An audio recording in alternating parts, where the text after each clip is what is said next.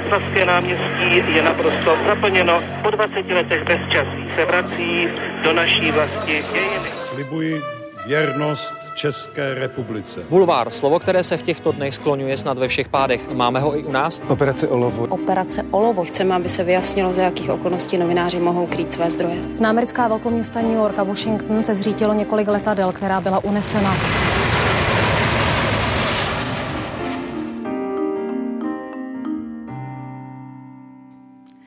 Muž eh, mnoha profesí a rolí. Komentátor, sloupkař, bloger, konzultant, vydavatel, vysokoškolský pedagog, ale také podcaster anebo stand-up komik.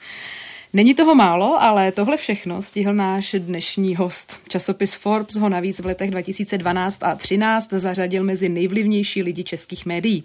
Možná už víte, dnešním hostem podcastu Background ČT24 je novinář Miloš Čermák. Dobrý den. Dobrý den. Od mikrofonu zdraví také Veronika Malá, ať se vám dobře poslouchá. Tři generace, tři klíčové etapy české novinařiny s těmi, kteří jsou a byli u toho. Speciální podcastová série pořadu Newsroom ČT24. Generace. Která z těch rolí, které jsem teď vlastně vyjmenovala, je vám nejbližší? Tak mě to až jako přivádí do rozpaku, kolik jste vymenovala eh, věcí, co jsem eh, nazbíral, něco z toho, eh, asi bych, většinu z toho bych odkýval, protože jsem v nějakých fázích života tím byl, ale když se mě někdo zeptá, mm, co dělám, tak, tak asi říkám, asi říkám novinář. No, mě, mě jakoby nejbližší slovo, nejbližší slovo je takový to anglický writer, protože mm. jako já jsem člověk, který se nejvíc identifikuje s psaním, mě nejvíc baví psaní a, a je to ten základní, základní eh, jako můj vyjadřovací eh, forma vyjadřování, byť třeba dělám podcasty nebo dělali jsme něco pro televizi, tak, tak to, to psaní beru, že se to vždycky točí kolem toho. Ale to v, v češtině nemá moc ekvivalent, že? protože eh, psáč je, to by znělo divně, to je takový, jak, takový hovorově zvláštní, Eh, spisovatel, to má v české kultuře. To je spíš literatura. Eh, to, to nikdo o sobě, málo kdo o sobě řekne, že je spisovatel, dokud nemáte, dokud nemáte aspoň magnezi literu a možná ani to ne, dokud Nobelovu cenu za literaturu, možná Jaroslav Seifert o sobě říkal, že je spisovatel, nebo významnou knížku. Je to takový, má to nádech už z toho obrození něčeho významného. Eh, takže, takže proto není ekvivalent. Ale kdybych se měl popsat, tak jsem člověk, který píše. Autor, bylo by to třeba správný no, autor slovo? je taky, taky by se dalo říct autor, no, ale autor můžete být autory čehokoliv, no, tak člověk, který píše, nejbližší. To je vám nejbližší a máte uh-huh. z toho něco momentálně nejradši? Některou z těch disciplín, teď nemyslím to označení. Jako to jste vyjmenovala? Uh-huh.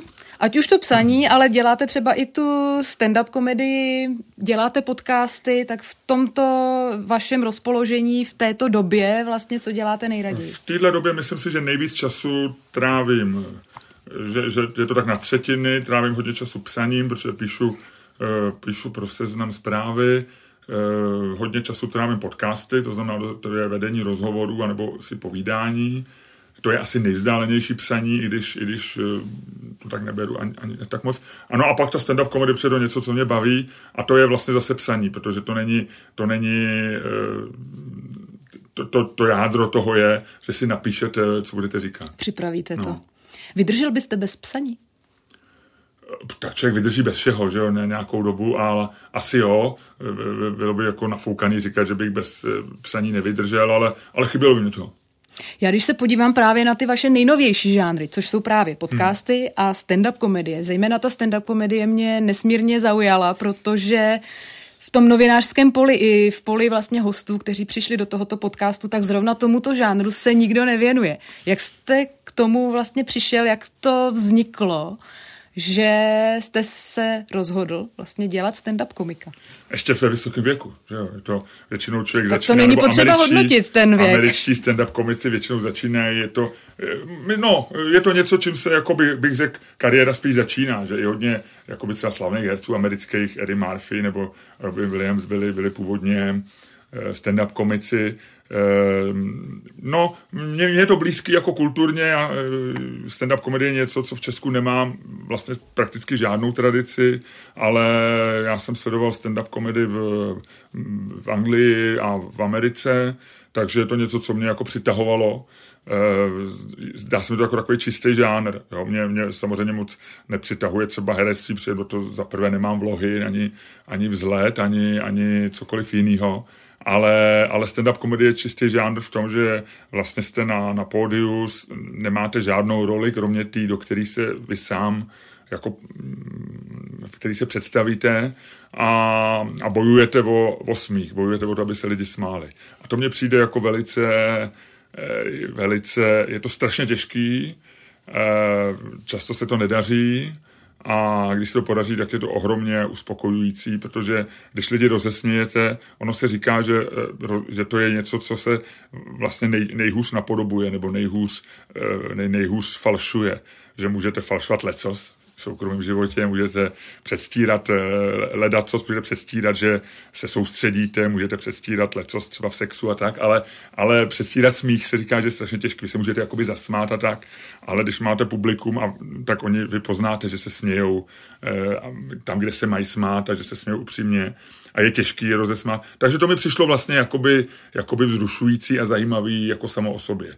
Takže, no a e, začal jsem s tím pozdě, prostě protože jsem se na to netroufal a dělal jsem spoustu jiných věcí a, a e, trávil jsem čas v vozovkách seriózní žurnalistikou a ono to moc nejde dohromady. Když bych byl třeba komentátor, e, politický komentátor v Lidových novinách, kde jsem pracoval asi tři roky, tak by asi nešlo dohromady, abych eh, jako by pak byl večer na pódu a dělal Možná jo, nevím. Mě, teď, dneska mi to nepřijde, že by to bylo něco, co by snižovalo moji vážnost, ale, ale možná v nějakém věku, když člověk bojuje o, o, o svoje jméno a o to, aby ho lidi brali vážně, tak, tak to úplně nejde dohromady potom eh, s tím, že na pódiu ze sebe dělá šaška, jak říká moje máma.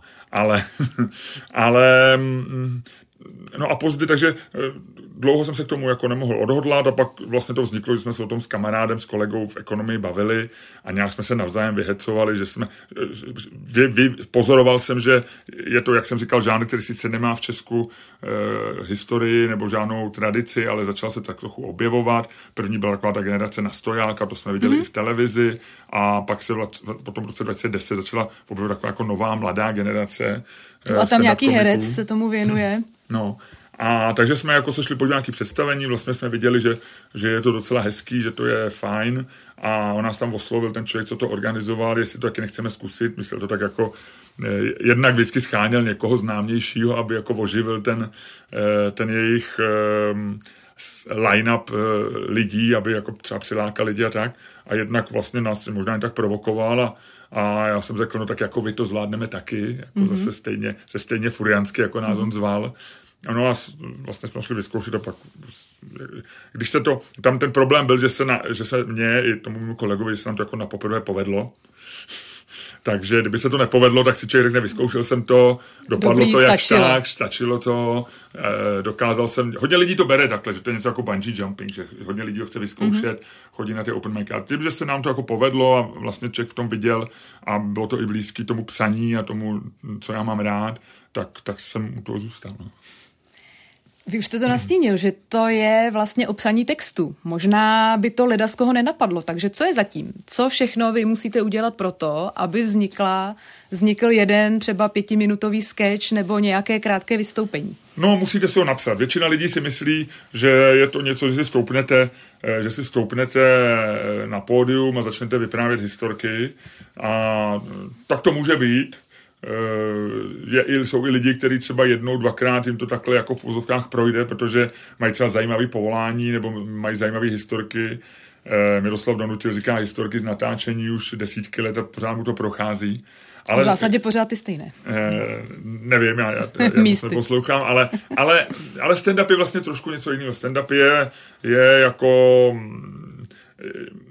je druh vystoupení, který jako kde říká na nějaký téma, vypr- jsou různý druhy stand-upu, jsou stand-upy, kde říkáte jako jeden vtip za druhým a může se to podobat třeba, já nevím, tomu, co jsme třeba viděli v televariete, nebo co, co je občas v televizi, Hmm. jako v rámci nějaké estrády, ale takový ten klasický stand-up, kde tak tam člověk je vlastně jakoby, jako v nějaký roli, která je hodně blízká jemu. Já vždycky říkám, že ten člověk na pódiu, to je tak ze 60-70% jsem to já a z 30% je to, eh, to je ten prostor, který si nechávám pro to, aby, eh, aby jako tam eh, že to není jako přesná realita, je to, že jako já říkám, že zveličuju své špatné vlastnosti, třeba když říkám o tom, jaký mám špatné myšlenky, jak nemám rád lidi, tak ve skutečnosti je asi mám rád trochu víc, než, než říkám, mm. ale, ale, v rám, ale proto, aby to bylo jako legrační, abych ten vtip dotáhl do nějakého konce, tak, tak se trošku představuju třeba horší, než jsem, nebo že zveličuju nějaký určitý vlastnosti, zveličuju nějakou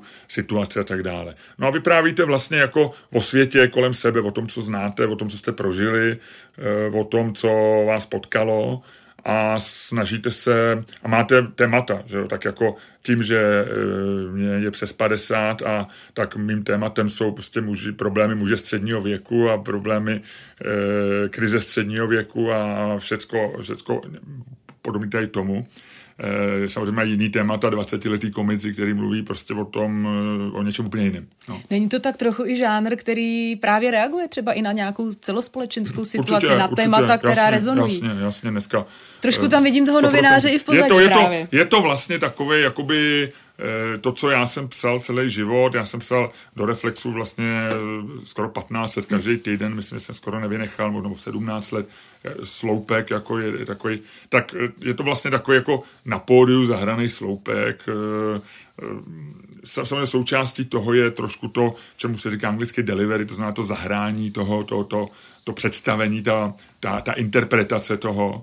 V tom jsem samozřejmě slabší, protože nejsem, jak říkám, nejsem herec, neumím hrát, neumím, takže to je třeba to, na, na čem vím, že bych se měl zlepšit a na čem se snažím pracovat. A No a vy jako se snažíte nějakým způsobem tohle jako odehrát testujete ty věci a velmi často, zvlášť třeba u amerických komiků, kde, který potom jezdí po Americe, tak oni třeba celý rok říkají, mají představení, který může mít, já nevím, dvě hodiny nebo hodinu typicky a velmi často říkají úplně to samý. Jo, já, já, často já mám takový ty vyzkoušený kousky, jak jste říkal, třeba pětiminutový, který je, je na nějaký téma a teď některý říkám třeba dva roky a vlastně dneska si myslím, že už ho říkám slovo od slova, že když někdo, je to člověk štrapný, si říkám, když tam někdo bude v tom publiku, tak už to slyšel a tak, protože Česko je malý a těch možností je míň. Takže to je takové, jako že vy většinou na tom představení zkoušíte jako ty nové sloupky, nové věci.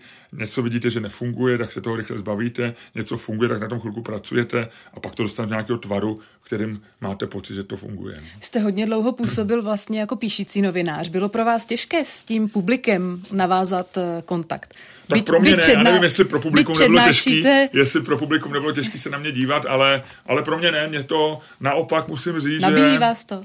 No, nabíjí, určitě tak nabíjí vás, když se lidi smějou. To je, to je tím, že opravdu to je ta odměna, to je to potvrzení toho, že to děláte dobře. A to jinde není, že to je ten smích, že když, bys, když máte, podle mě, když máte přednášku na nějaký téma, jako jakýkoliv, tak vidíte, že lidi jsou pozorní, že já jsem dlouho učil, takže samozřejmě jsem se snažil, člověk měl tu ambici, aby jako ty studenty udržel v pozornosti, aby jim nemusel zakazovat Twitter, byť je to marný samozřejmě nakonec, ale, ale aby oni sami řekli, budu radši poslouchat, než, než si číst maily. Jo?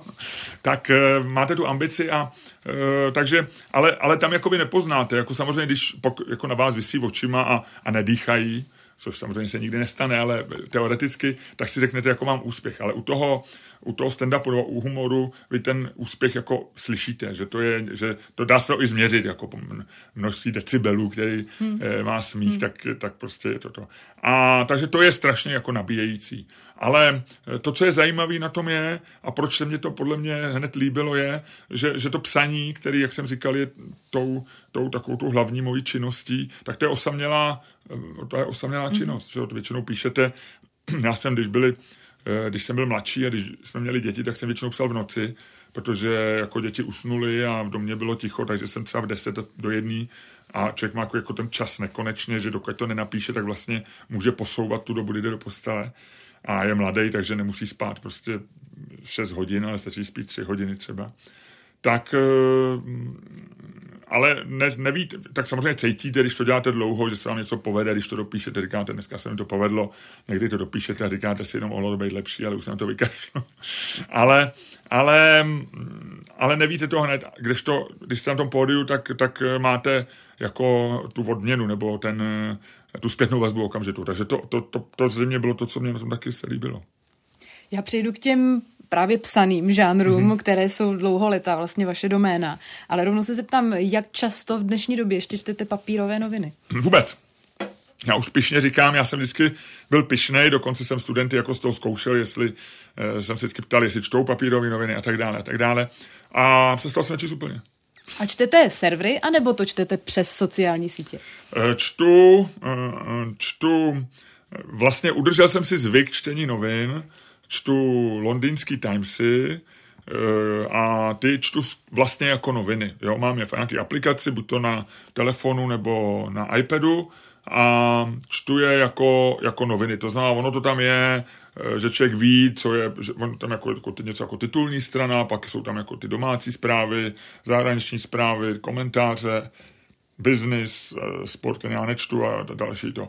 A takže ty čtu vlastně jako noviny a řekl bych, že z každý den tomu věnuju třeba 20 minut, jo? třeba cestu ráno v tramvaji, nebo si zajdu na kafe, někdy to přečtu. Takže jako vlastně ten zvyk čtení novin mám, akorát, že jsem si jako vybral ty Timesy, chci číst jako, myslím si, že je zdravý číst jeden titul, že není zdravý jako číst miliony různých těch, takže se snažím číst jako vlastně od začátku do konce samozřejmě nepřečtu celý, ale projedu vlastně, co je v tom denním vydání těch novin a v sobotu, v neděli s tím strávím víc, protože tam jsou ty různé přílohy a jako další články zajímavější a každý den.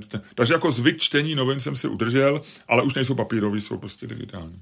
Jste v tom jejich vlastně ale online prostředí, ale to, co já teď sleduji vlastně kolem sebe, je, že spousta lidí už i ten online obsah vlastně získává pouze se sociálních sítí. To, co jim to dané médium vlastně nazdílí, ať no. už na Facebook, na Twitter nebo na jiné platformy, no. ale vlastně to, co není na těch sítích, tak no. už na ten jejich server samotný vlastně už jakoby řada lidí vůbec nejde. To si myslím, že jo, to už to, to z těch výzkumů uh, se ukazuje dlouhou dobu.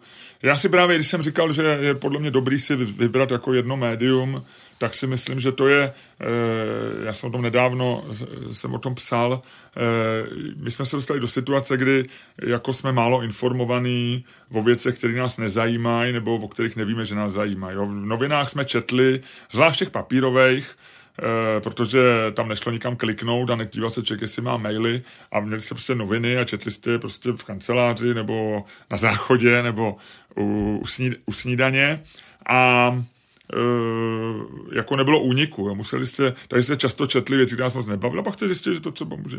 A to dneska není. Dneska si lidi jako vybírají, to jenom, co je zajímá a ještě povrchně, takže to si myslím, že je ten jeden problém. No. Ale uh, ještě abych jako, tak já vlastně jsem si vytvořil, zvlášť teďko, když byla taková, když byla tam eh, ta, teďko máme takovou dobu jako hodně zpráv, často nepříjemných od té doby, co je hmm. válka na Ukrajině, eh, tak eh, abych jako, a vlastně jsem zjistil jako většina lidí po pár dnech, že člověk propadá takovému tomu doom scrollingu, že vlastně mm. jako každou chvíli se dívá, jestli zase kam zase padly mm. rakety a kolik je mrtvých a, a co zase řekl Putin a jestli žije Zelenský a takový. A že to vlastně není k ničemu, že to je prostě, že možná ty první dny se to tak jako ta situace vyvíjela, člověk opravdu nevěděl, co bude e, v 8 ráno, jste nevěděli, co bude v 10, ale, ale po pár dnech se ukázalo, že to vlastně jako e, je víceméně stejný, že vám stačí ty informace jednou, dvakrát denně a když se stane něco opravdu vážného, tak se to k vám stejně dostane. Takže já jsem si udělal jako na Twitteru takovou jako, jako seznam a tam jsem si dal takový ty asi deset různých světových médií, včetně dvou, tří českých, myslím, máme českou televizi a seznam zprávy a pak nějaký New York Times, BBC, Reuters, Bloomberg a tak. A ty vlastně vždycky ráno, když stanu, tak ještě než jdu na, ty, jako na to čtení těch novin, to mám tak jako pak pro radost, ale tohle je takový to, abych odbil ty hrůzy, abych se dozvěděl, co se stalo a co se může stát, tak vlastně si tady ten seznam vlastně za tu noc se tam nahromadí třeba 100 tweetů, tak to si tak jako projedu eh, od půlnoci do rána, co se stalo a, a abych viděl. Takže to je takový můj jako způsob. Takže já si myslím, že když si člověk jako ty sociální média nastaví, tak eh, jako to může být užitečný. Jo? Třeba Twitter je docela v tomhle praktický. Pro někoho může být zajímavý, když sleduje, jsou lidi, kteří jsou takový ty chodící agregátory, jo? jako já nevím, eh, Vojtěch Gibiš nebo hmm dělal to Lutonský, teď někam záhadně zmizeli, jestli už není na Twitteru, nevím, nebo, nebo někdo prostě Eh, typově to byl nějaký takový, už jsem ty jména zapomněl, takový ten kluk z DVTV původně, Filip Horký, jo, mm. takový ty, co furt mm. retweetují jako důležité věci což vlastně nevím, proč dělají, ale jako dělají dobrou službu lidem, takže pak vám stačí se podívat prostě na Twitterový účet a oni jsou velmi dobrýma, nebo nevím, proč to dělají, asi to baví, prostě je to něco a, a dělají to dobře, jako agregují ty důležité zprávy na nějaký téma, takže, takže e, i, i v tomhle ty sociální média může být zajímavý, že, ale, ale to, co je podle mě jako, nechci zhoubný, ale to, co jako nikam nevede, a co vám jako nezlepší jako vaše, vaše informování ani náladu, je takový to, že opravdu spadnete do nějaký ty svý timeliny těch svých, mm. některý jsou známí, některý jsou spolužáci, některý jsou rodinný příslušníci, tam každý něco valí, každý to doprovodí tím, že ho něco štve, že tam ten je debil a tam, a vlastně, eh, tak to si myslím, že jako není samozřejmě dobrý. No. Má ten print vůbec šanci tomuhle nějak konkurovat? No print samotný ne, to je, to je mrtvá věc, to vůbec jako, to o tom se nebudeme bavit ani. No. Ale tak ještě na stancích pořád je, Jasně, takže no, tak oni prodávají pár naděje tady je. Já myslím, že naděje tu není, eh, pokud se nestane něco závažného. Samozřejmě může se stát, že nám všem dojde energie, nebo se vrátíme o 300 let zpátky, eh, nebo se něco stane a pak je možný, že se jako... Já myslím, že pokud print v klidu odejde, tak jako auta na benzín, prostě během dalších 30 let, dlouho tady nějaký print ještě bude tak jako vinilový desky se vracejí, tak budou tady lidi, kteří možná za 10 let se strane strašně sexy, že se budou číst noviny, budou, jedn, budou stát třeba 100 korun nebo 500 korun. A bude to a, retro. A lidi to budou nosit jako do kavárny a budou tam tím listovat. Je to možný, jo, ale, ale takový to, to, čím byly noviny v poměrně krátkou dobu historie, řekněme od roku 1950 do roku 2005, 10, tak to už nikdy nebudou za vás 20. léta 21. století, kam ta média by se měla vlastně orientovat? Co je jejich budoucnost v dnešní době? Já vůbec nevím. Jo. Já, já jako nemám nejmenší představu. Já si myslím, že jsme v době, kdy nevíme, kdy nevíme, jako nevíme, nevíme, e, netušíme, co se jako může stát. E, dneska jako prakticky všude na světě jsou ty média tak, takzvaně oligarchizovaný, to znamená, že jsou vlastněný lidma, který z toho jako přímo nemají nějaký prospěch. Případně jsou to nějaký velký monopoly, který zároveň třeba vyrábějí filmy nebo jiný druh zábavy a tak dále a nějak si to poskládají ten biznis, ale i ty budou muset řešit jako nějaký normální udržitelný obchodní model. Žurnalistika byla udržitelným obchod, představovala udržitelný obchodní model pro vydavatele v té době, co jsem říkal, to znamená v době novin, novin a ta doba jako zlatá éra byla, řekněme, druhá polovina 20. století, kdy vlastně spousty novin typu, jako, já nevím, New York Times nebo e, z německých, e, takový ty známý německý nebo francouzský noviny nebo britský, tak to byly prostě, e, najednou se zjistilo, že kvalitní žurnalistika může vydělávat peníze, což bylo naprosto atypický, nečekaný, je to vlastně něco jako Eh, bílá, černá labu, ne, naopak, bílá vrána, jo, je to něco, co, je, co vlastně bylo hrozně pozitivní, co pomohlo, jak, pomohlo eh, západní společnosti, co i nějakým způsobem i, i vlastně vytvářelo, vytvá, byla to taková instituce prostě západní civilizace a to, to se rozpadlo, to dneska neexistuje. A dneska vidíme různé trendy, který, který jako můžeme pozorovat, jo, jako, jako myslím si, že dlouhodobě Samozřejmě dneska jsou média, které mm, typicky jako technolo- které jsou někde na pomezí médií a technologické společnosti, to znamená Google, Facebook a tak dále, které jsou svým způsobem média, můžou investovat do médií. Google, Google si svý černý svědomí splácí prostě docela zajímavýma jako počinama v podporování žurnalistiky. Eh, seznám je příklad je firmy technologický, která dneska, a neříkám jenom proto, že tam pro ně píšu jako víceméně externista, ale protože si myslím, že to dělají dobře, který dneska vytvářejí velmi kvalitní obsah. A to je jedna část potenciální budoucnosti. Druhá část jsou samozřejmě veřejnoprávní média, tam to je otázka, že jak dlouho, jak dlouho vydrží, jak dlouho bude mít společnost jako chuť podporovat média jak se promění a tak dále, ale je to něco, co je jako udržitelný a co dneska si dokážeme představit, že jako odolává nějaký jako disrupci. No a třetí je taková ta jako řekněme atomizace atomizace eh, toho mediálního prostoru, ale to si myslím, že už není žurnalistika, ale je to spíš jako na pomezí já nevím, jako je to obsah, no, je to hmm. prostě možná trochu zábava, trochu žurnalistika a takový to, že, že vlastně jako dneska se můžou autoři jako uživit sami o sobě, když mají nějaký počet svých v ozovkách fanoušků nebo prostě předplatitel. Patří tam podle vás i třeba cílení na velice specifická, velice konkrétní publika? To, co vidíme třeba, řekněme, v digitálním eh, světě digitální televize, už zaměření celého kanálu na sport, jiného já na spravodajství. Já si myslím, že tohle je, že tohle je iluze, že to se ukázalo, že tyhle ty specializace, jako si vyberete nějakou niku a budete jí dávat informace, že, oni, že to, o to vlastně nikdo moc nestojí. Jo. Oni si, když dneska díky internetu, a to může být sport, že berete nějaký jako lehce atypický sport, hmm. třeba softball, že jo.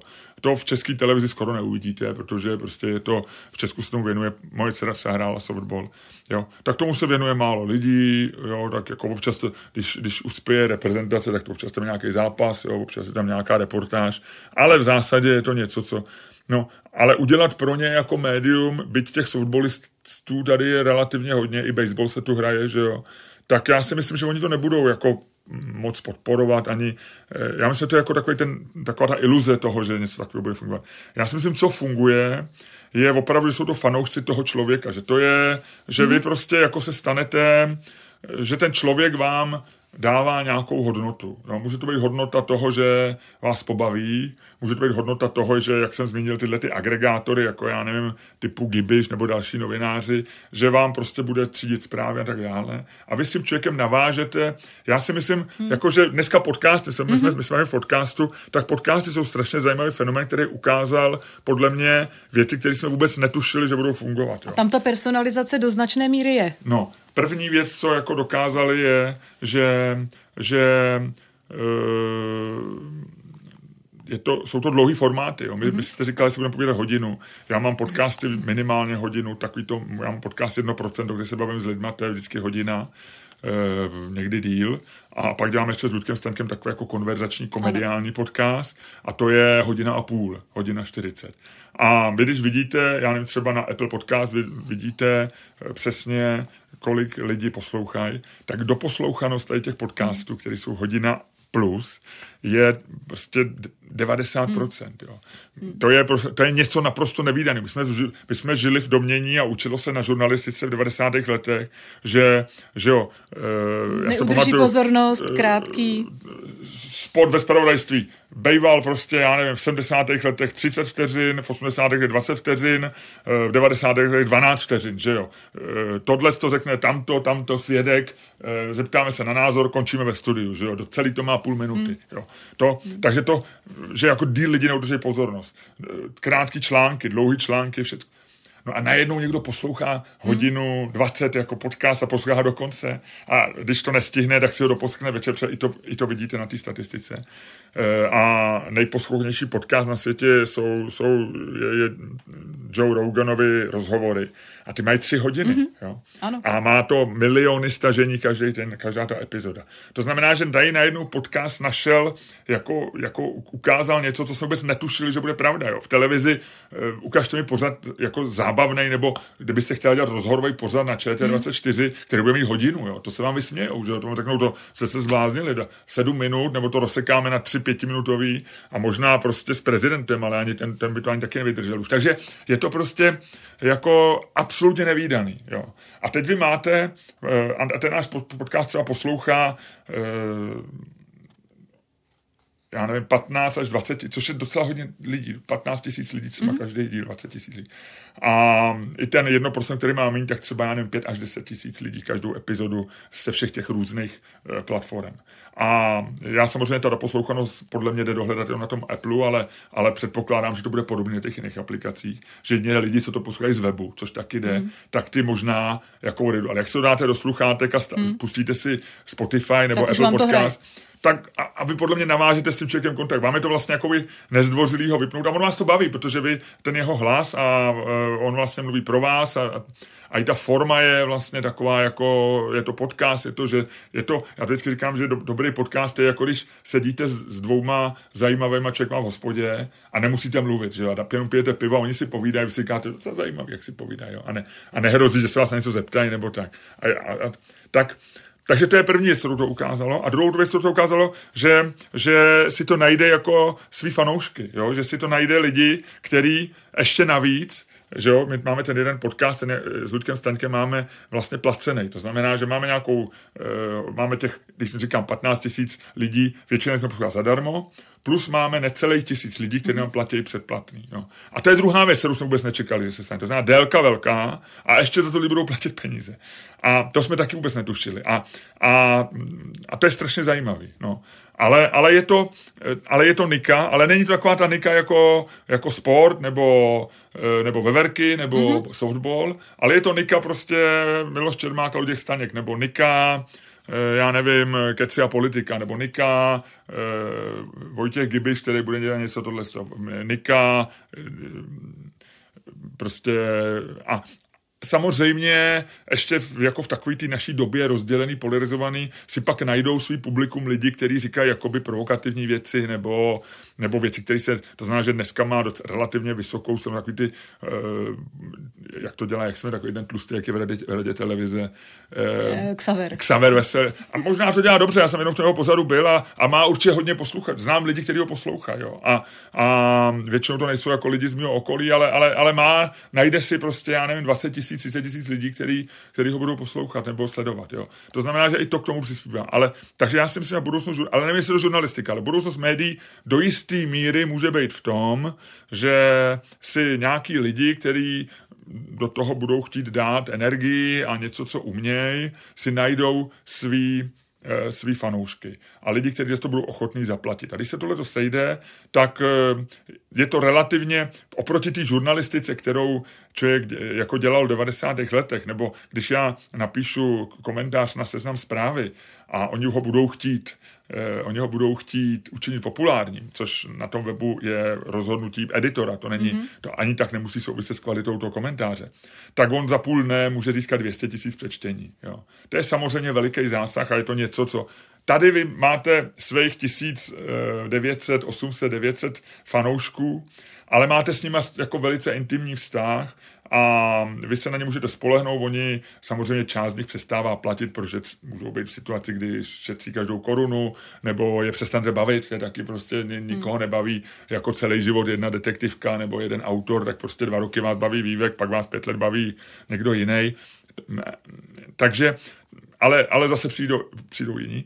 Ale, ale je to vlastně relativně taková malá věc. No. Tak, tak v tomhle já vidím, jako že to, tady z těch trendů se možná hmm. poskládá nějaká budoucnost. Ale jestli, jak mi někdo říkal, jestli eh, dneska už se stává, že se jako dávají dohromady tyhle ty lidi, jako že i, i nám, nebo i mě se občas vozal, říká, nechceš dělat ten tvůj podcast v rámci našeho hmm. jako projektu, jo, tak a Čech si říká jako vlastně proč, jo? Jako, že, a oni říkají, no tak vlastně eh, spojíme tvoje fanoušky s mýma fanouškama, nějaký se překrývají třeba, nějaký obohatíme se navzájem. Jo, tak třeba nakonec se takhle atomizuje ten svět médií a pak někoho napadne se dát dohromady, vznikne něco, čemu se dřív říkalo redakce. ještě mě napadla, a noviny.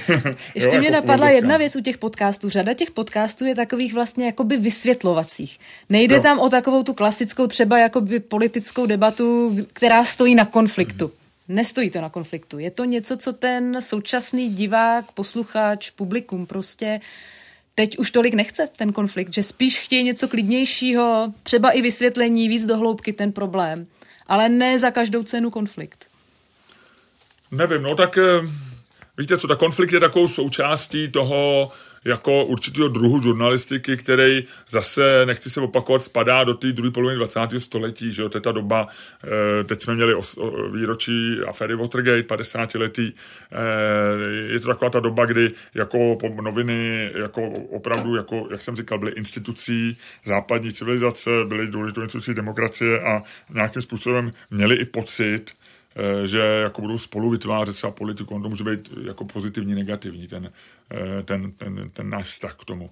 A eh, to, to je něco, co samozřejmě kvůli čemu i mnoho lidí šlo dělat žurnalistiku. Že? Já když jsem jako učil, tak hodně lidí jako ně, někoho, mě třeba opravdu baví to psaní, takže já mám radost vlastně, když jako něco píšu.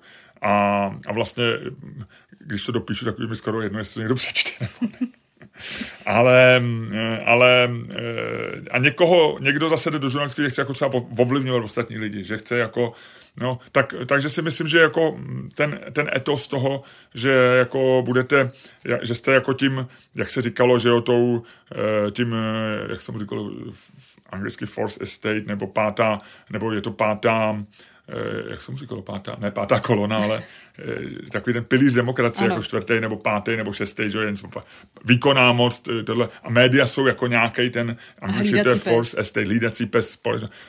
A já si myslím, že to jako fungovalo v, v tom nastavení té doby. Já si myslím, že dneska už to vlastně moc nefunguje. Že dneska jednak se ty politici lídají navzájem, proto víc, jako jinak je, je to, pak jsou ty média, jak jsem říkal, eh, oligarchizovaný, to znamená, že tam už existuje eh, jako podezření z toho konfliktu zájmu, to znamená, že dneska eh, jako jsou, já jako nezdílem odpor k hodně částí jako lidí společnosti, která je antibabišovská, odpor třeba k Mladý frontě a k lidovým novinám. Já si furt myslím, že to, jako, že tam e, dělá spousta lidí, kteří jsou šikovní a tam můžou vycházet dobrý články, já to teda nečtu, ale, ale i třeba k lidovým novinám mám jako vztah, i protože jsem dřív pracovala a 20 let jsem je čet každý den tak, eh, ale, ale, ale jsou v nemožné situaci, protože i když napíšou kritiku Babiše, tak budou v podezření, že to je zase nějaká hra. Když napíšou kritiku dnešní vlády, tak píšou, no jo, Babiš si objednal kritiku eh, Fialy. To je nemožná situace. Jo. To je Ještě nemo... napadá jeden aspekt na sociálních sítích,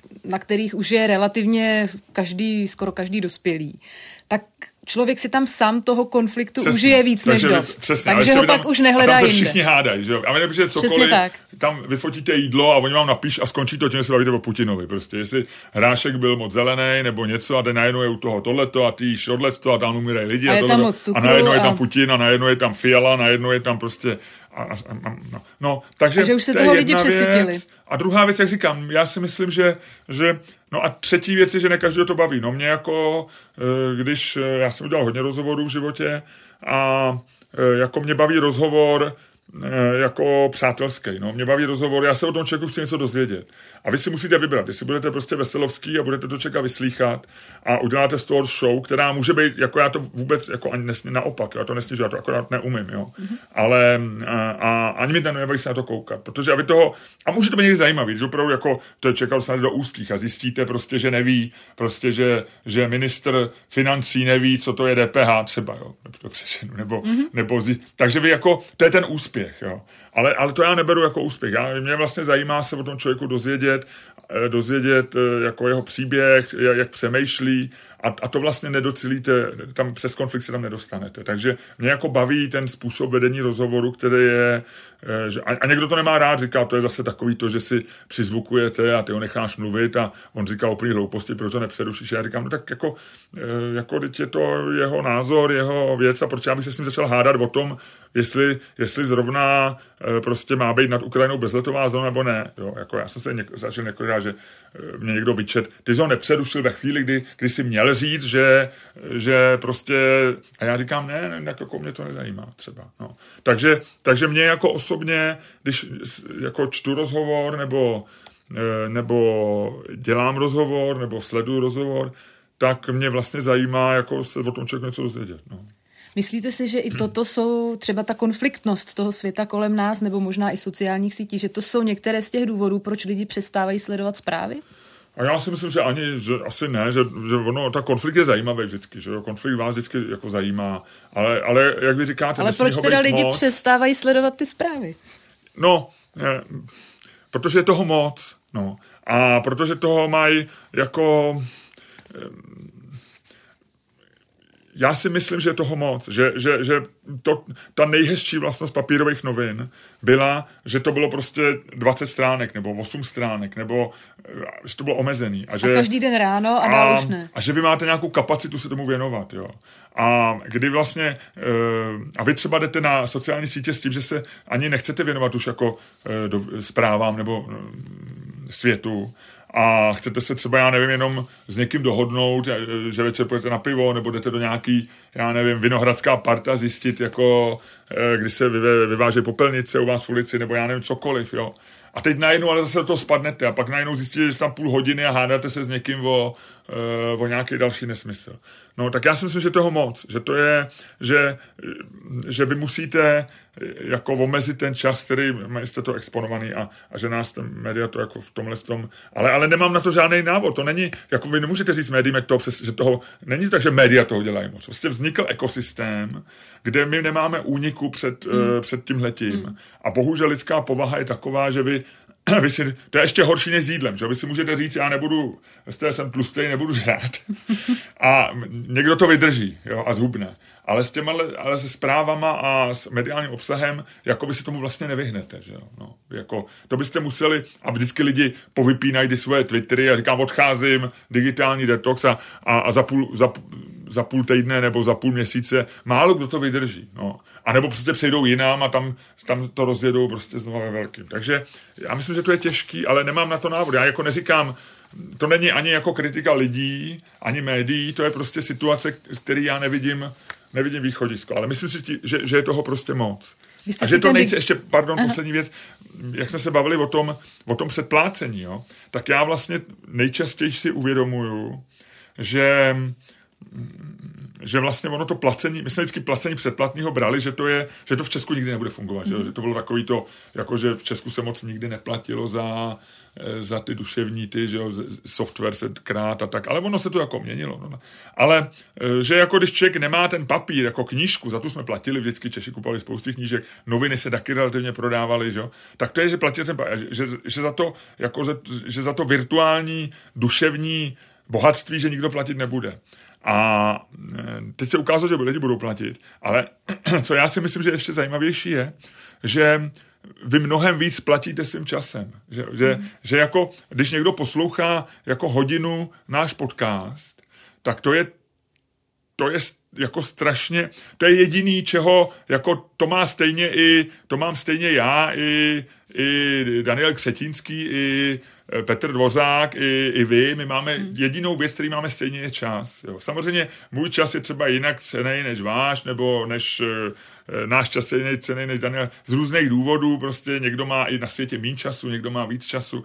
Vím, rozumím tomu, ale v danou chvíli, kdy vy přemýšlíte o čase jako věci, která, tak je to, toho máme omezenýho. A když někdo hodinu poslouchá náš podcast, tak pak nějaká stovka stovka hmm. měsíčně mi přijde vlastně, že je úplně zanedbatelná, protože když někdo, navíc ještě e, náš podcast, vlastně když si děláme výzkum, tak většinou poslouchají lidi, e, řekněme, jsou to takový lidi z Prahy, našeho věku, ty většinou už vydělávají relativně hodně peněz. Jo. Určitě nás neposlouchají lidi třeba, kteří jsou, e, který se potýkají s chudobou nebo tak. Jo. Takže jsou to lidi, kteří mají třeba, já nevím, vydělávají, mají hodinový plat třeba, já nevím, 500 korun nebo 1000 korun, nebo e, nějaký právník má sazbu třeba 10 tisíc. Hmm. A teď si vemte, že takovýhle člověk, který vlastně eh, jeho čas je cený, to znamená, že on buď to pracuje a vydělává hodně peněz, nebo musí odpočívat, aby druhý den mohl zase dělat do těch peněz, tak vám věnuje hodinu. To je vlastně proti tomu je, takže v tom si myslím, že, je, že i proto dneska média špatně vydělávají jako, jako velký ty, protože prostě dneska je toho obsahu víc, než jsme schopní skonzumovat. Jo. A není důležité, jestli to platíme nebo ne. Jo. Já, já třeba taky platím koncesionářský poplatky a skoro se na te- televizi nedívám, ať rozhlas vlastně poslouchám. Jo. A, a vlastně říkám, že to dobře. A to. Ale, ale to nejcennější je ten čas, který tomu jako věnujeme. No. Vy sám už jste si dal někdy takový detox? Ne, no, no tak já jsem takový, jako já moc nemám rád, nebo vždycky je mi nesympatický takový ten, jako fundamental, takový ten jako, jak se tomu říká, jako že eh, takový ten absolutismus v tom, že jako suchej, suchej únor třeba, jo. No tak jako si říkám, tak je lepší asi méně chlastat pořád, jako a než jako, jako chlastat 11 dní v hmm. roce, 11 měsíců v roce a zrovna v únoru ne, nepít, nebo, nebo jako půsty, nebo tak, no tak jako eh, Eh, takže pro mě ten detox je vlastně by byl takovým jako projevem jako prohry, jo, tak se snažím, samozřejmě se snažím někdy víc a někdy méně úspěšně jako netrávit zbytečně čas Eh, někdy jsem prostě na Facebooku a řeším tam přesně, se, se dostanu nějakého úplného nesmyslu s lidmi, kteří jste v životě neviděli, ani nevíte, jestli hmm. existují. A řešíte s nima prostě, jestli má mít rozbiv 47 stupňů, jako, nebo 50 stupňů, když ho vydáváte. A on vám napíše, že jste blbý, a až se rozčílíte a teď, teď hmm. googlujete, abyste našli prostě důkazy a zjistíte, že jste hodinu nebo půl hodiny strávili s tím, že jste s nějakým dementem. Hmm. nebo možná chytrým člověkem, že oba, oba dva jste strávili půl hodinu nesmyslnou hádkou o, o věc, která není vůbec důležitá ani v vašem životě, ani v jeho a nemluvě o nějakých jako obecných e, nárocích na důležitost. No. Vy jste nicméně na sociálních sítích poměrně hodně aktivní, jak na Twitteru, tak na Facebooku, na Instagramu. I sám jste v některých starších rozhovorech říkal, že na Twitteru vás hrozně bavil ten limit, těch 140 jo, jo, jo, jo, znaků, jo, jo, vlastně jo. jako limit, zhustit tam tu myšlenku. Psal jste i o technologiích vlastně v minulosti. Byl to takový prvotní zájem jako trošku z oboru, nebo vás to opravdu jako vtáhlo?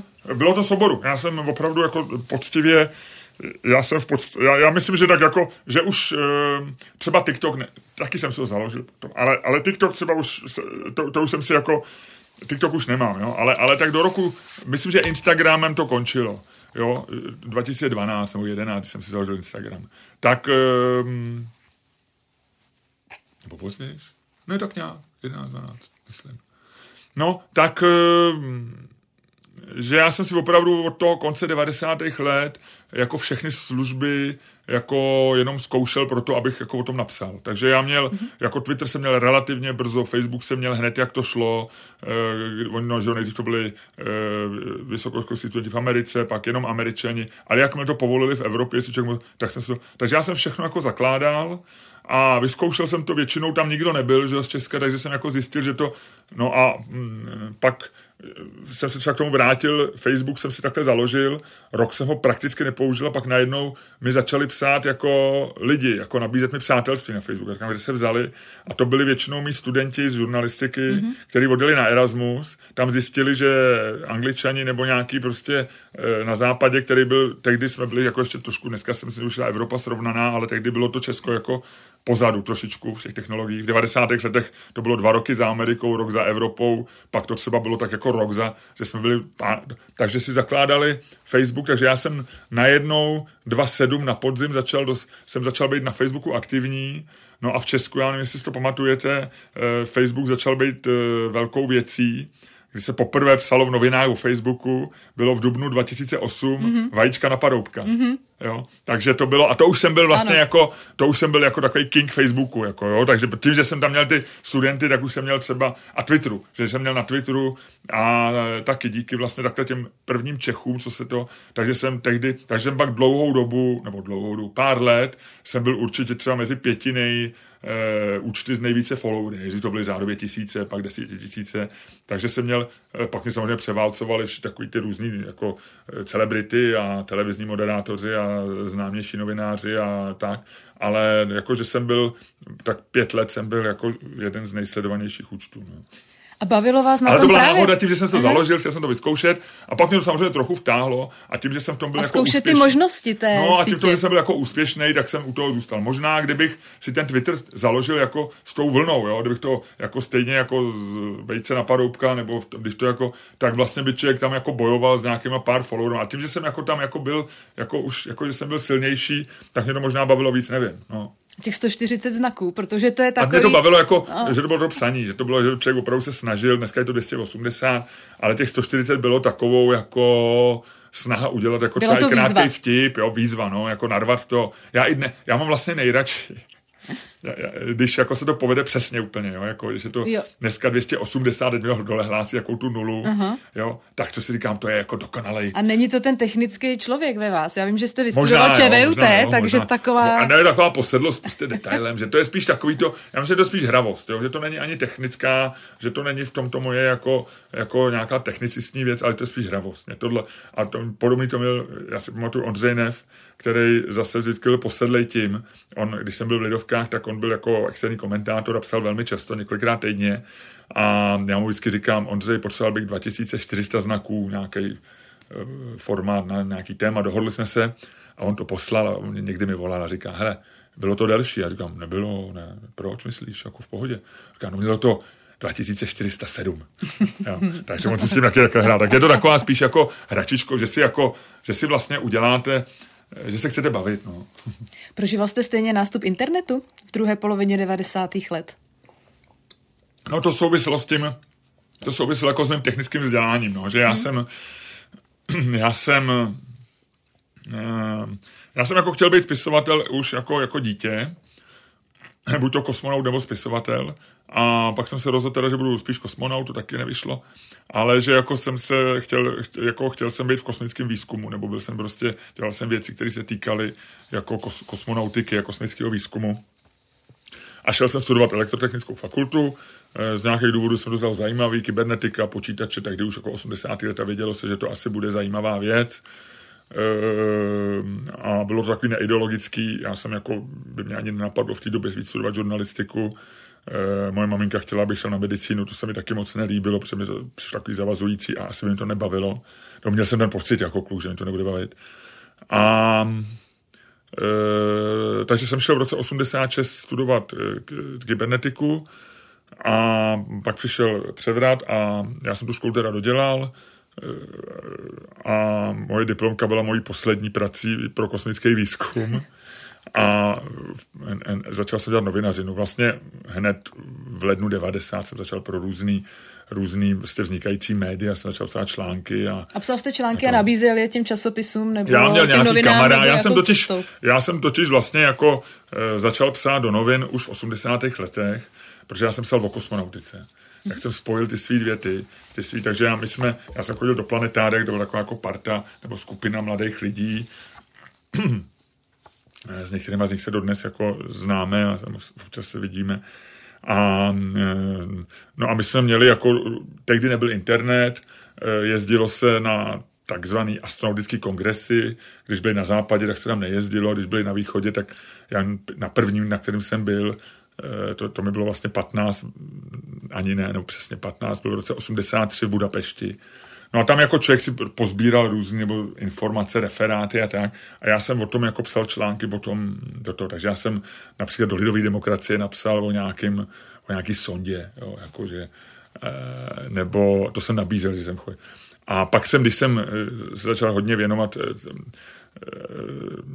tomu, o čem se dělal diplomku a to se vlastně trochu týkalo jako letu na Mars a jako dlouhodobého pobytu ve vesmíru a tak, tak jsem dělal v laboratoři pro výzkum stresu v, v ČSAV, v tehdy v Fysiologickém ústavu. A, takže jsem jako psal o tady těch věcech, které jsem zároveň jako si k tomu zjišťoval, že člověk čet knížky a tak. A, e, takže, no a díky tomu jsem vlastně poznal nějaký lidi v médiích, jako i, i mýho věku, nebo něco mýho věku. Tak, e, no a oni samozřejmě jakmile, jakmile padl režim, tak začali pracovat jako svobodně a, no, a ta, všechny ty média vlastně se jakoby zhroutila a postavili se na, na no, nově, že jo. A takže někteří z nich... Spousta mladých lidí. Takže jsem měl jako kamarády e, nějakou mezi novinářema, mezi lidma, kteří pracovali v médiích, takže díky tomu jsem jako začal, pak jsem vlastně díky tomu nastoupil do Reflexu v roce 91 a tam jsem pak byl až do roku 2003.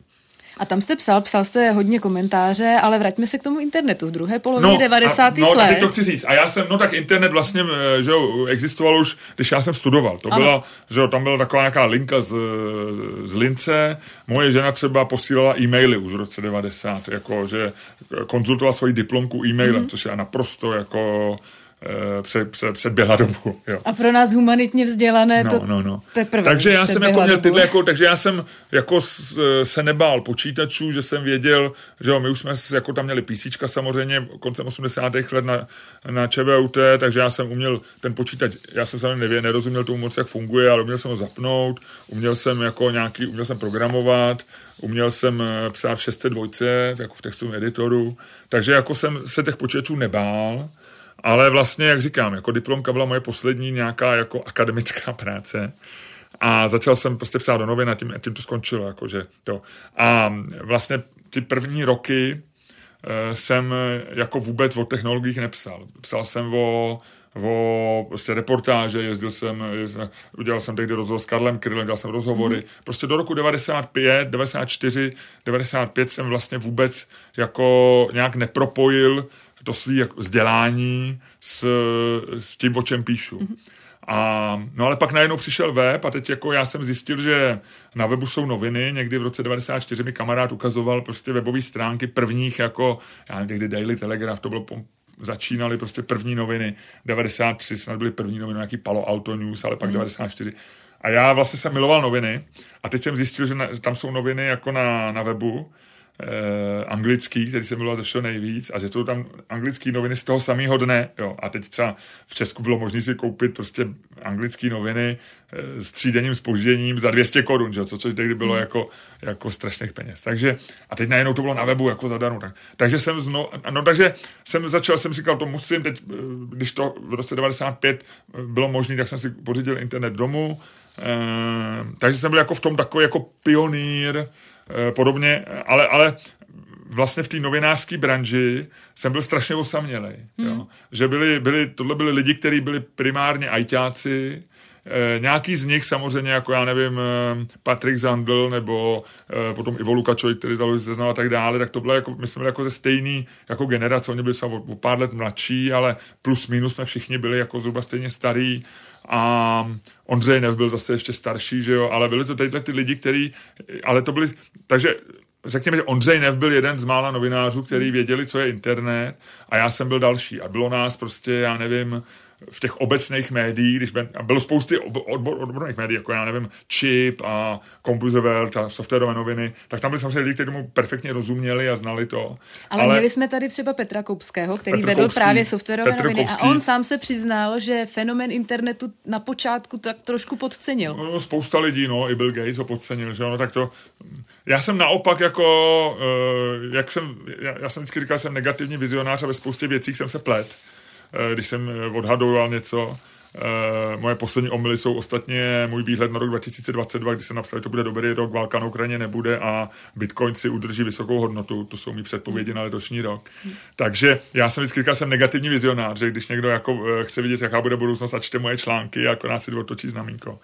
Ale u webu, já když jsem poprvé viděl webovou stránku, a to bylo u toho mého kamaráda z IBM, to bylo v roce 90, teď jsem měl v podcastu, eh, 93 plus minus, tak jsem si byl jistý, že to bude velká věc. Jako. To byla jediná z mála věcí, kdy jsem, jako, kdy jsem se neplet. Jo. Když jsem si říkal, tohle bude prostě, eh, tohle změní svět. Protože, jsem, protože se mi propojila ta moje láska k novinám a k novinařině s tou technologií. A to si myslím, že jako bylo výjimečný v té době. A já jsem věděl, že to prostě, a já jsem spíš si myslel, že tuto novinařinu jako posune na novou, lepší, eh, lepší eh, do výšiny a to se nestalo, ale, ale, ale věděl jsem, že to bude něco, co je naprosto zásadního. No. E, takže v tom jsem jako, jako uspěl, v tom jsem byl možná lepší než Petr Koupský, ale ve většině věcí on se asi trefil v technologiích e, víc než já. Věřil jste i existenci čistě webových médií tehdy? Protože nejdřív Určitě, byl, já jsem nejdřív to byl učil, ten no. print společně s webem. No, jasně, tak nejdřív, nejdřív vlastně vznikly, vůbec nej, úplně nejdřív, oni vznikly paralelně, že jako weby jako Neviditelný pes nebo v Americe Slate a Salon, to byly média, které byly čistě online, že jo. Takový to, že jako vznikly webové verze eh, tradičních médií, to znamená BBC, eh, Daily, eh, takový ty různý, prostě Timesy, Daily. Ale měla Mladá fronta, dnes měla i dnes a podobně. No, ale nikdo tomu moc nevěřil. Oni to brali jako, že to je, jako, že tak všichni to mají, tak to uděláme. Ale eh, ta chyba, kterou vlastně podle mě tehdy udělali, podle mě jako to neměli, eh, neměli eh, tradiční média neměli na ten web asi jít, ale tak to se zpětně. Myslíte vůbec? No v tu chvíli neměli... Nebo cestou placenou třeba? Ale tehdy na to web asi nebyla byl, doba. Web nebyl, web, druhý problém byl, že web prostě nebyl placený, že web byla služba, která byla bezplatná, že jo, kterou, kterou jsme tady v Evropě si vymysleli, že jo, e, známý příběh, že jo, zakladatel webu e, a e, Berners-Lee, který ho napsal a dal ho jako zadarmo k dispozici. A, a v té soutěži těch, těch možností sdílení obsahu přes internet bylo víc. Že? E-mail byla služba komunikační a teď vznikaly různé služby, jak vlastně e, zobrazit na jednom počítači to samé jako na druhém a to je vlastně web. Že? A, a byly různý, byl Gopher a další a, a web prostě vyhrál, protože je jednoduchý, protože e, nabídl dobrou možnost jako logického uspořádání toho obsahu, takový ten hyperlinky a tak a, e, no a byl zadarmo a, a proto, e, proto to vyhrál. Že v 80. letech byly služby jako, já nevím, computer, kom, computer online, nebo jak se jmenovali, že jako, a ten od Apple, nějaký Apple Link a takový. A to byly placené služby. Vy jste si jako vlastně, to bylo podobné jako internet. Vy jste si koupili, jako byste byli předplatiteli nějaký ale nebyl to, a potom pak se připojili k webu, ale bylo to, že jste byli připojeni nějakému počítači a z něj jste si brali třeba, já nevím, něco jako teletext, no, akorát to bylo přes počítač, jo, že jste si z něj brali e, předpověď počasí, novinový obsah a za to jste platili měsíčně, tak jako e, platíte, když to tady se vlastně oddělilo placení za tu infrastrukturu, za internet, tam se platili internetovému připojovateli, což byla telekomunikační firma a ta nedělala žádný obsah a v obsah se tam dával jako vlastně uživatelé taky ty telekomunikační firmy. To znamená, že jako uživatelé dávali jiným uživatelům v obsah a e, problém byl, že vydavatelé, který jako e, to nebrali jako, jako nějakou možnou konkurenci, protože tehdy byly prostě vypouklý obrazovky a blbě se na tom četlo a dostali se tam pár řádků, nebyly fotky v podstatě, že jo, e, připojení bylo pomalý, tak to říkali, no tak jako to, to nemůže ohrozit e, něco tak dokonalého, jako je papír, že jo, to je, to je papír, je prostě stvořený pro to, aby nesl zprávy. Tak, e, tak to začali dělat a, a, a tam jako vznikla ta, ta základní chyba, no, a, a s tou se prostě pak už ten svět nikdy nevypořádal. Já se zeptám teď úplně na závěr z toho současného úhlu pohledu.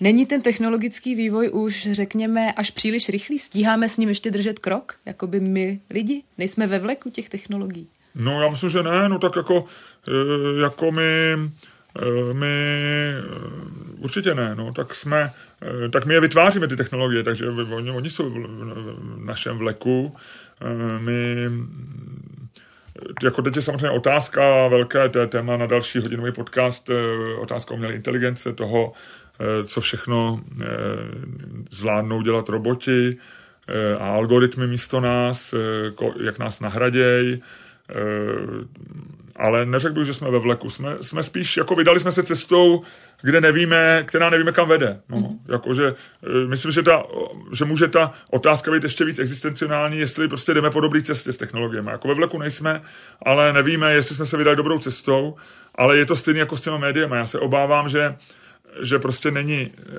že my si nemůžeme vybrat, že ta cesta je jako to je takový to, když, jak se říká, že když se něco vynalezne, tak se to vždycky bude používat. Že, že se nerozhodnete, že když se udělá něco nebezpečného, ať, je to, ať jsou to jaderné zbraně, nebo internet, nebo, nebo někdo přijde zítra na to, jak propojit mozek s, s počítačem a Elon Musk oznámí, že jeho Neurolink funguje a že si můžete nahrát svoje vědomí a přehrát se tamhle do, do počítače, tak to budeme používat. Někdo, a můžou tady milion filozofů říct, jako že to je cesta, která zničí lidstvo, no tak prostě my, když něco vymyslíme, tak e, pak už to nebeme, to je ten džin, který nenarvete do, zpátky do lahve. Takže je otázka, a, a, a proto taky nevíme, co teď dělat s médiem, protože prostě dneska máme všude plný twitterový e, liny jako věcí, které se na nás valí, ale vy je nenacpete zpátky. Jo? A, a i kdyby Evropská unie udělala milion regulací a dala milion pokud firmám, tak přijde nějaká firma z Číny, která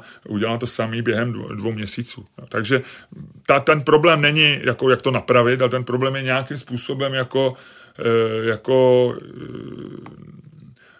vybrat tu zatáčku společně s těma technologiemi. Ale já nemyslím, že jsme ve vleku, eh, spíš možná máme víc přemýšlet o tom, jako kam, kam, se dál, kam se dál vydat. Ale jak říkám, když jako něco tady čeká, aby bylo vynalezený, tak to bude vynalezený. To říká novinář Miloš Čermak. Já moc děkuji za to, že jste přišel do podcastu Background Chat 24. Já děkuji za, za zajímavé otázky a za hezky strávený čas. Od mikrofonu se loučí také Veronika Malá a jenom doplním, že všechny naše rozhovory najdete v podcastových aplikacích, ale také na videu, eh, ve videu na sociálních sítích. Tak si najděte. Pěkný den.